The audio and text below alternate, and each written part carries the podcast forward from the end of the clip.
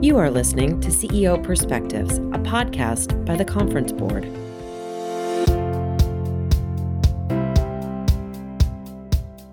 I'm delighted to welcome Michael Fraccaro, the Chief People Officer at Mastercard, to this next session. Thank you, Michael. Thanks, Rebecca. Glad to be here. Well, we're, we're delighted to have you uh, join us to speak and share some of your insights around the work that you and the team at Mastercard are doing as it relates to the well-being of the individual, the, the overall cultural health of the organization, and and how you're empowering your leaders to connect and sort of advance the work here and connect the two. Before we do that, could we start with uh, uh, just a, a, little bit about your background, your journey to the CHRO chair, and, and some of the work that you're involved in that's closest to you at Mastercard? Yeah, sure. So, uh, so it's great to be here. Um, so, my journey from a career perspective, actually, when I graduated from, uh, from university, I was a high school teacher. Um, so, teaching in a suburban high school in Sydney, um, and did that for about three and a half years. And from that um, to the world of human resources. And the role itself has given me um, tremendous opportunities to to learn from some great leaders, um, to live in some exotic uh, locations around the world, um, and finally landing here at Mastercard, which marries the um, connection that I have about people and culture, uh, working in a global company, um, and very much uh, focused on cultural change and transformation. And so, um, so glad to be here and delighted to talk and share some of the the learnings that we have at uh, at Mastercard. Well, terrific. So, um, I know that Mastercard uh, gleans a great deal of information in the payments industry, a lot about consumer behavior, and is a bellwether in forecasting a great many things from an economic perspective. But I, I would imagine you also have a tremendous window into tech talent and its availability and its deployment. And and and so from your perspective, what do you think companies need to be doing right now to attract and retain talent, which I think is the holy grail for most everyone these days?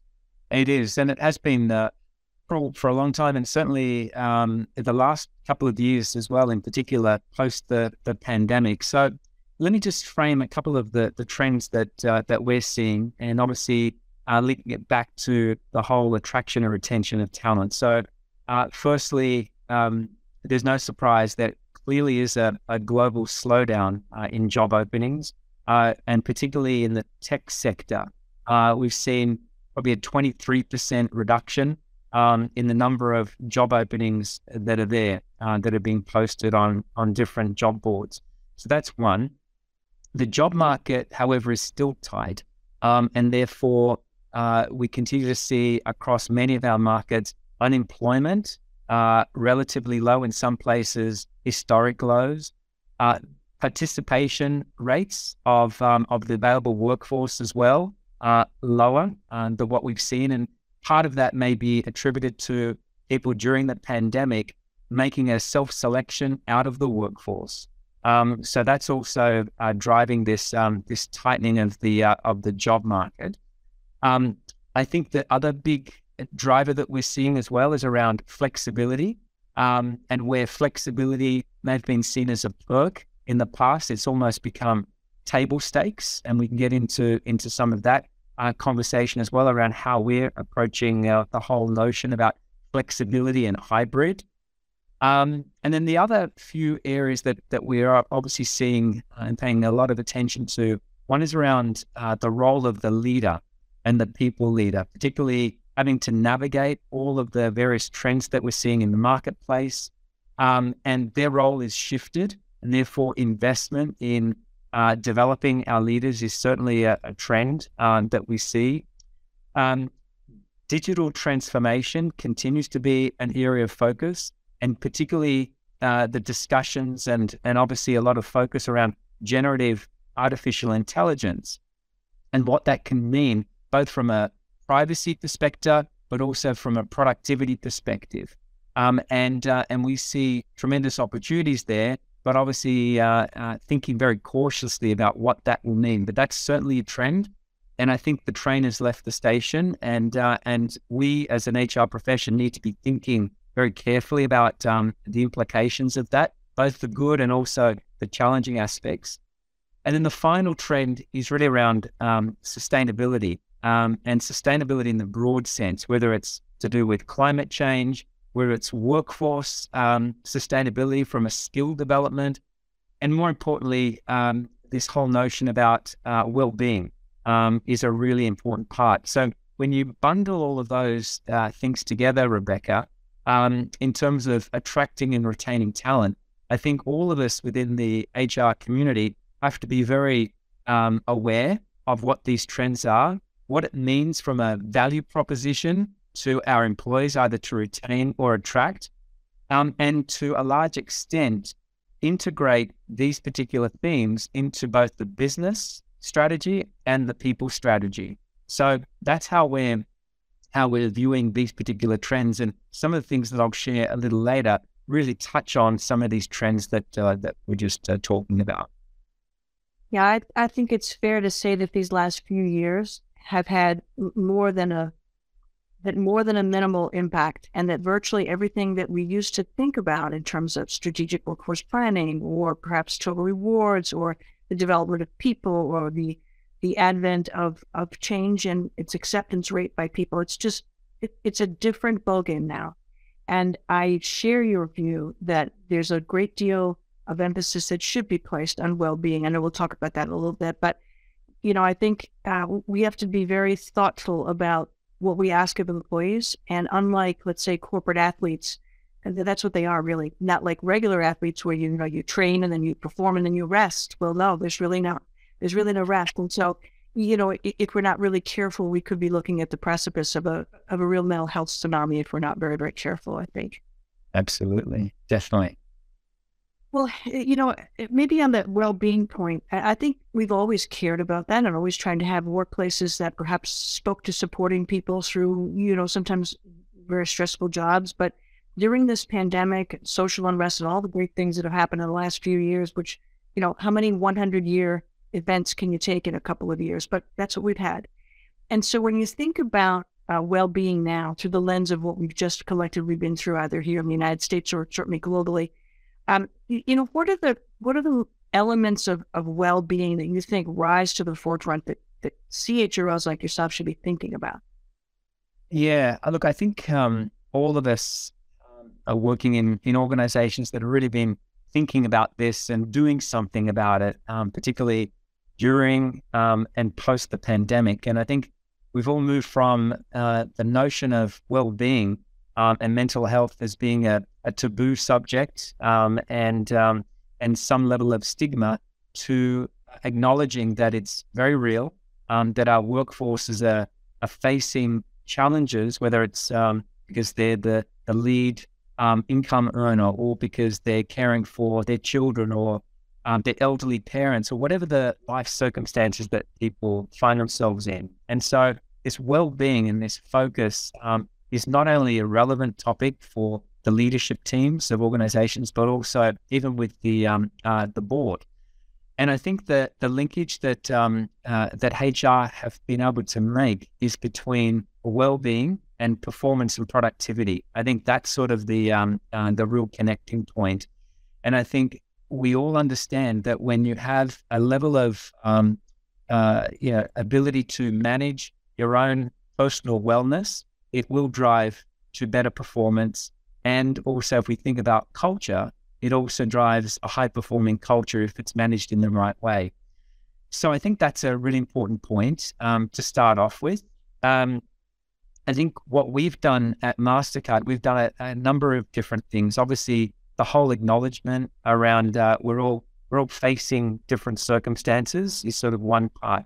And one of the early initiatives that we we did at Mastercard was allowing individuals to share their stories. We we called it um, telling tales from the new normal, and including uh, leaders themselves sharing stories on our intranet about how they're dealing with loneliness, um, and even just that kind of act of having a um, a forum for people to share their stories uh, provide a level of vulnerability for our leaders that many um, employees had not seen before. Sort of, sort of opened up that um, that dialogue and that conversation. We also uh, realized that we needed to provide greater level of awareness and education. So we provided a range of tools for our employees um, around thinking about how they can manage themselves uh, in terms of the um, the whole issue of of well being. So, you know, we all talked about meeting fatigue or Zoom fatigue, um, giving people little tips around going for a walk, or instead of a meeting being 30 minutes, make it 25 minutes and use the five minutes to do a reset. Those little tools and tips and, and techniques have really helped um, individuals just managing uh, themselves. From a policy perspective, uh, we also introduced a number of, um, of changes. So we introduced meeting free days, um, which we uh, which we introduced and we still carry today, um, and they happen uh, once a quarter. And um, the the sort of uh, response that I get from individuals just to have that that day um, of not having meetings, just to free up the space to do focus work or whatever it may be, um, is really it continues to be a really positive attribute. Uh, we introduced uh, work from anywhere um, four weeks work from anywhere. So basically, we also noted that a lot of employees spent time with their families and they still wanted to work out of um, their parents' uh, location or a relative, wherever it may be. And so we've made that part of our policy and practice that allows individuals to work for four weeks from anywhere. So that's also been very, very positive. So there's a lot of things like that that we've done. We've also uh, tried to put in the flow of work um, into our technology tools, the ability for individuals to continue to collaborate um, using documents that are loaded on um, the cloud rather than into uh, into servers. So even those aspects are, are, really really positive. So all of those things I think are, are really helpful in terms of people being able to to manage um, their whole sense of well being, and also just encouraging individuals to take their vacation and uh, I know it's a real simple thing, um, and it seems like the obvious, but the number of people that say I can't take leave or they they need to carry leave over, we're really encouraging this culture in the organization for managers as well as their their employees, their team members, to actually um, you know really be intentional about taking time off to do the reset. Um, and so there are a number of those aspects that that we're doing, and and I'll stop there um, because I think there's a there's another piece that we've said. Okay, we've done all of that foundational work. What else is there that we need to be doing? So let me just pause there. Well, you know, I, th- I think you make a great point. You've got to have leaders who show that it is okay to be vulnerable. As, as your example, or to take the vacation, or to show that there are times when they are going to carve out something that's personal time or family time or just their own you know, ability to unplug and make that okay. Because I think it's one thing to have a policy or for leaders to say it, it's another for them to actually do it, you know. Yeah. And I admire those who can actually stick to things. I, you know, it's so expedient to, you know, send that email in the middle of the night because you can't sleep and you just want to get it off your off your desk and it just sends a very different, very different uh, uh, message to employees you, you, know, Michael, if you think about the the facets of well being and and certainly flexibility is is one of them. I love the the uh, uh, concept of working from anywhere and making that okay to do and encouraged to do. What a what a gift that is for for many people, I would imagine. You know, is are there other uh, other elements of uh, of uh, of well being that you wanted to to highlight? Yeah, so two aspects. One is around um, flexibility. So I know there's still discussions about, you know, is is our company a company that mandates people must come back into the office for a certain number of days, or what our approach is. Our approach has been very much grounded on our um, culture, culture of trust um, and principles, um, and very much purpose-driven approach to work. And so we set out um, about six weeks ago for all of our employees um, to work with their leaders to develop these team agreements um, and to ensure that each team uh, comes comes back to the office for moments that matter. That's sort of the way that we framed it, and and we're learning a lot from that, and and some best practice in terms of how teams are, are able to work in this kind of hybrid way. So that's sort of one aspect, and I think from a well-being perspective, this whole notion about purpose-driven work um, and flexibility is certainly a really positive that that we're seeing. So that's sort of one aspect. But notwithstanding a lot of the initiatives, we have seen um, the number of cases um, increasing in terms of people that are that are really struggling or or dealing with uh, well-being issues, not only themselves but also potentially they're observing it in their co-workers, or there may be some things that are happening um, in the individual's uh, private lives. And clearly, there are certain boundaries that that we can't get into. But one of the things, Rebecca, that we did um, just a few weeks ago, um, part of my team uh, have gone into um, this what we call mental uh, well-being champions training. It's like think of it like a, a first responders training. Yes. So, you had that the, the first time we we chatted about this. I thought that was such an interesting way to frame this. Yeah, yeah. So w- what it is, um, in a nutshell, is essentially um, a 12-hour certification program. So we're partnering with um, with an external firm. Um, the individuals that provide the training are all uh, trained um, and qualified clinicians, and essentially what they're doing is enabling my team to have a deeper um, assessment and analysis and diagnosis skills of observing not diagnosing what the condition is, but observing uh, behaviors that may be um, uncharacteristic of the individual or within a particular work environment, with the view of being able to ask the right questions and um, and recommending or referring the individual to some of the uh, you know associations or professional bodies that we work with, medical practitioners and so forth that we have. And this whole notion about the first responder is that um, our aim is to train more of our human resources function in this particular skill set. Uh, we're also embedding it into some of our people leader training. So it's like a, a one hour module so that people leaders uh, become equipped to be able to um, see patterns. Um, and then we're also looking at, um, having uh, almost self help for all our, our, employees as well. We saw a real need, Rebecca, um, and uh, we felt that our team needed this this next level of uh, of development, and we've been partnering, as I said, with an external firm. Uh, we have a chief medical officer um, uh, that we have as part of the HR team as well, and she also has had to, you know, increase her skills um, and awareness in this particular type because it's a very very specialized area.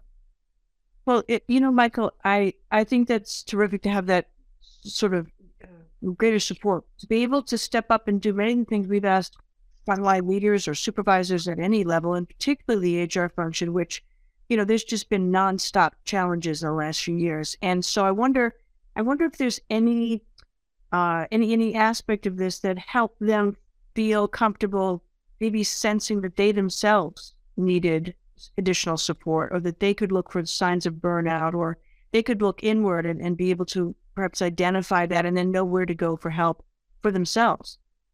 Yeah, it is, and you know, a lot of this is um, is just providing um, forums for discussion. Uh, one one interesting thing that we're doing as well for mental health awareness is also leveraging our business resource groups. Some companies call them employee resource groups, but really having um, mental aware, mental health awareness and well being as a core theme that cuts across all of the BRGs as well, because they have access and connection to a whole variety of, um, of different groups within the organization. And part of it, you're right, Rebecca, part of this is about the self help. Um, how do I recognize signs in myself uh, that, you know, um, there's just too much going on? And what do I need to do to pause? And how do I have that conversation with my manager? Um, to the tech tools that we have that, you know, give you a reminder that before you hit send on that um, that email that I'm sending to my employee, it'll basically say, "Hey, you're sending this um, this email out of hours. Is it really urgent?" It gives you that prompt. Those kinds of things to build it into the flow of work, I think, are really important on both the the the sender and the receiver in this whole discussion about well-being. Right.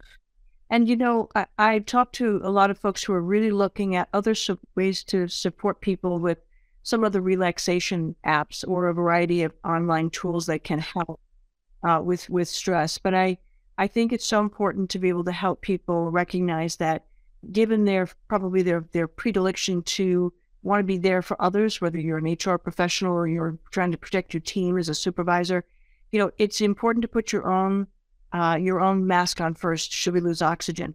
Because you can't help other people if you yourself are still struggling, right? So. Absolutely, and that's such a great analogy. The whole, um, you know, safety instructions on the airlines. You know, take the mask first before you can. I think it's a great analogy. Yeah. Well, eh, Michael, I appreciate what you've shared. If we if we step back a little bit, and now we look at organizational health, right? And and so when you think about holistic well-being for the organization, how do you how do you look at the overall cultural health of an organization. I'm, I'm sure in some ways it's a roll up of all these great things that you're doing, but could you speak to that a little bit? How you how you define how you think about it at Mastercard, and maybe the ways in which you're focused on it. Yeah. So um, as I alluded to, we have this what we call the Mastercard way. So um, our cultural um, uh, method of uh, of sort of explaining who we are um, is grounded on three particular pillars. One is around creating value. Um, and that creates value for a whole range of stakeholders, including our employees. Um, the second pillar is around growing together. And so this is about, you know, helping others be great or saying what you mean. So there are particular behaviors around uh, that aspect. And then the, the third pillar is around moving fast. And this is about execution, speed, taking out bureaucracy and, and prioritization. So that's sort of the framing of um, of our cultural statements. Um, and underneath that are the are the behaviors. Um, and and I mention that because that anchors a lot of the conversations that we've been having and the decisions we've been taking on things like flexibility or uh, well-being. So since about 2019, um, I've been fascinated with this topic. In fact, it was a discussion that we had at the board uh, back in 2019, which was all about how do we make sure that our culture is an asset, not not a liability.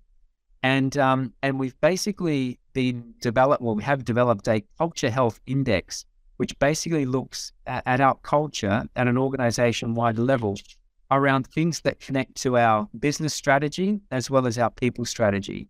And the areas that we focus on, one is around inclusion, another is around innovation, another around brand, and then the other one is around uh, leadership. Um, and we track this on a quarterly basis. We've got specific metrics that we have, um, some that are, uh, I guess, transferable on a quarterly basis. Um, there are others, let's say on the innovation index, where we ask our customers, do they think that they're that we're innovative, that we're providing innovative solutions? That may only happen once a year, but notwithstanding, uh, my team and I actually produces this index and these uh, these results which go to the board as well as uh, to management, and it gives us a sense as to uh, where are we making progress, but also are there particular areas that we need to to double down on. So so that's sort of how we measure um, elements of the cultural health um, in the organization. We have, like many organizations, we're doing um, employee experience survey. There's many focus groups that we run. We look at external data from uh, some of the social channels like Glassdoor and LinkedIn, and we look at all of those things. But there's a whole uh, array of different uh, data and inputs. And our role within the function is to say, well, what is this telling us? What is it telling us about our culture? What is it doing uh, and telling us about how we're attracting and retaining talent? And are there any signals that we need to really double down on? So there, there's some of the things that we look at uh, from a cultural health um, uh, perspective in the organization. And it's such an important part of of what my team and I do um, on a on a constant basis. Yeah, I think that employee perspective is has probably always been important, but I think it's critical now. And so that's um, that's a big piece of what I hear in a lot of organizations is trying to be really close as quickly as you can to to how the sentiment is going. Yeah. You know, um, Michael, at the beginning, toward the beginning, you, you talked a lot about flexibility. We've touched on it a few times. And then when you think about, okay, so every company has to decide the culture that it wants to help support and and how does flexibility sometimes either enhance or perhaps work against the culture that you're looking to to create and maintain. And I, I'm fully aware that many organizations are taking a look at their culture and saying, we're going to build on this rich tradition, but we also need to incorporate these things into our culture to be, you know, competitive going forward. I'm wondering if you could just uh, maybe share just a little bit about how, uh, you know, the flexibility that you've offered to employees, which I think is a terrific idea. How does that factor in with culture? Yeah, it, it factors a lot because um, it comes back to trust, um, the principles that I laid out, and, and obviously the culture uh, that we want. So we we have constantly said in a lot of the communications, even at the all hands um, that we did with uh, with our employees uh, in early March, um, was really around um, connections um, and relationships and dialogue is uh, is really core and central to who we are. Um, we well, obviously Mastercard. We talk about priceless, and we talk about being together is priceless, and and we really mean that. So looking at um, moments that matter, whether it is um, you know coming together for a brainstorming session uh, or looking at how we innovate together and how we create together. It's those pieces that are really important and really being intentional about when people come back into the office. We have heard um, in cases where, you know, when we started bringing people back, um, they said, "Hey, it's too noisy." So there was a period of adjustment uh, because now they they've come out of their out of their, their bedroom or their study, and now they're uh, they're interacting as well. So we we heard uh, some of that kind of feedback. Um, we also heard as well, we saw around the energy that's created by people interacting with each other, and in some cases, in many cases, um, there are new team members uh, that have been recruited during the pandemic, and for the first time they're seeing and they're building those those dialogues and those connections. So there are all of these factors that we're that we're seeing, uh, and that we continue to believe this hybrid model um, is really uh, working for us, and uh, and we're looking at some metrics and measures around, you know, what is the impact that this has on the culture, as you said, and then some of the other metrics that we're looking at from a productivity measure. And I and I think this is this is sort of the big step that we're taking forward. You, if you want to measure um, office utilization and say whether your um, your culture is just measured by how many days people are in the office, that's sort of one blunt instrument, um, and certainly that's one approach. But for us, we believe uh, that's only one of many uh, metrics that we're looking at. So the engagement, the development, the career. We've got an internal talent marketplace as well. So mentoring relationships and being able to allow people to work on projects outside of their core job are also really important uh, drivers that we see. And and I think um, Rebecca, the final point is just around some of those drivers that I mentioned earlier around what people are seeking from their employer. Um, it is a two way street. So the focus on well being, flexibility, and career development are really important anchors that as we look at this whole um, flexibility. Now, I will say this that we were very clear as well that as we're going through this journey, it is test and learn. So we're not necessarily locking ourselves into one position. We believe that as the work expe- worker expectations may change, uh, and we see other data points, we may flex um, in different ways as well. Uh, but we're very much um, open-minded in terms of how we're bringing people and uh, and collaborating together. It's central to the culture. You know, Michael, I think that's so key. Um, simply bringing people back to the workplace is not a panacea, but there's so many great reasons why you'd want to do that. As you mentioned, you know, some people who are earlier in career, perhaps, um, you know, they, they need to understand what they've done, what the world of work looks like writ large. Um, but also some people who have just joined Mastercard and need to understand and bond. You know, if, if we, you know, just to think about um, uh, the offsite, you know, was very planned. We knew who was going to speak. We knew what the purposes were. We knew what the takeaways were, and we knew how it was going to advance the conversation or the launch of a product or whatever it was. If we begin to think, as as as you've alluded to in, in so many of your points today, about the workplace as a positive place to be affirming, to help people develop and grow, to do their best work, to be part of something bigger than themselves, you know, those are the, the messages that I hope, you know, CHROs who are listening to this hear from you and think about how that may play itself out in in their organizations. Um, Michael, I have a I have a bet that we could talk for hours, um, but our, our time is up. Um, but I, I I do want you to know how very much I appreciate you sharing your insights about the work you and the team are doing at Mastercard, and just just thank you for for being with me today. Thank you, Rebecca, and uh, and a big thanks to to my whole team. They're, they're wonderful, and uh, I'm very proud of all of them and what they do. Thank you, Michael. Thanks, Rebecca. You have been listening to CEO Perspectives, a podcast by the Conference Board.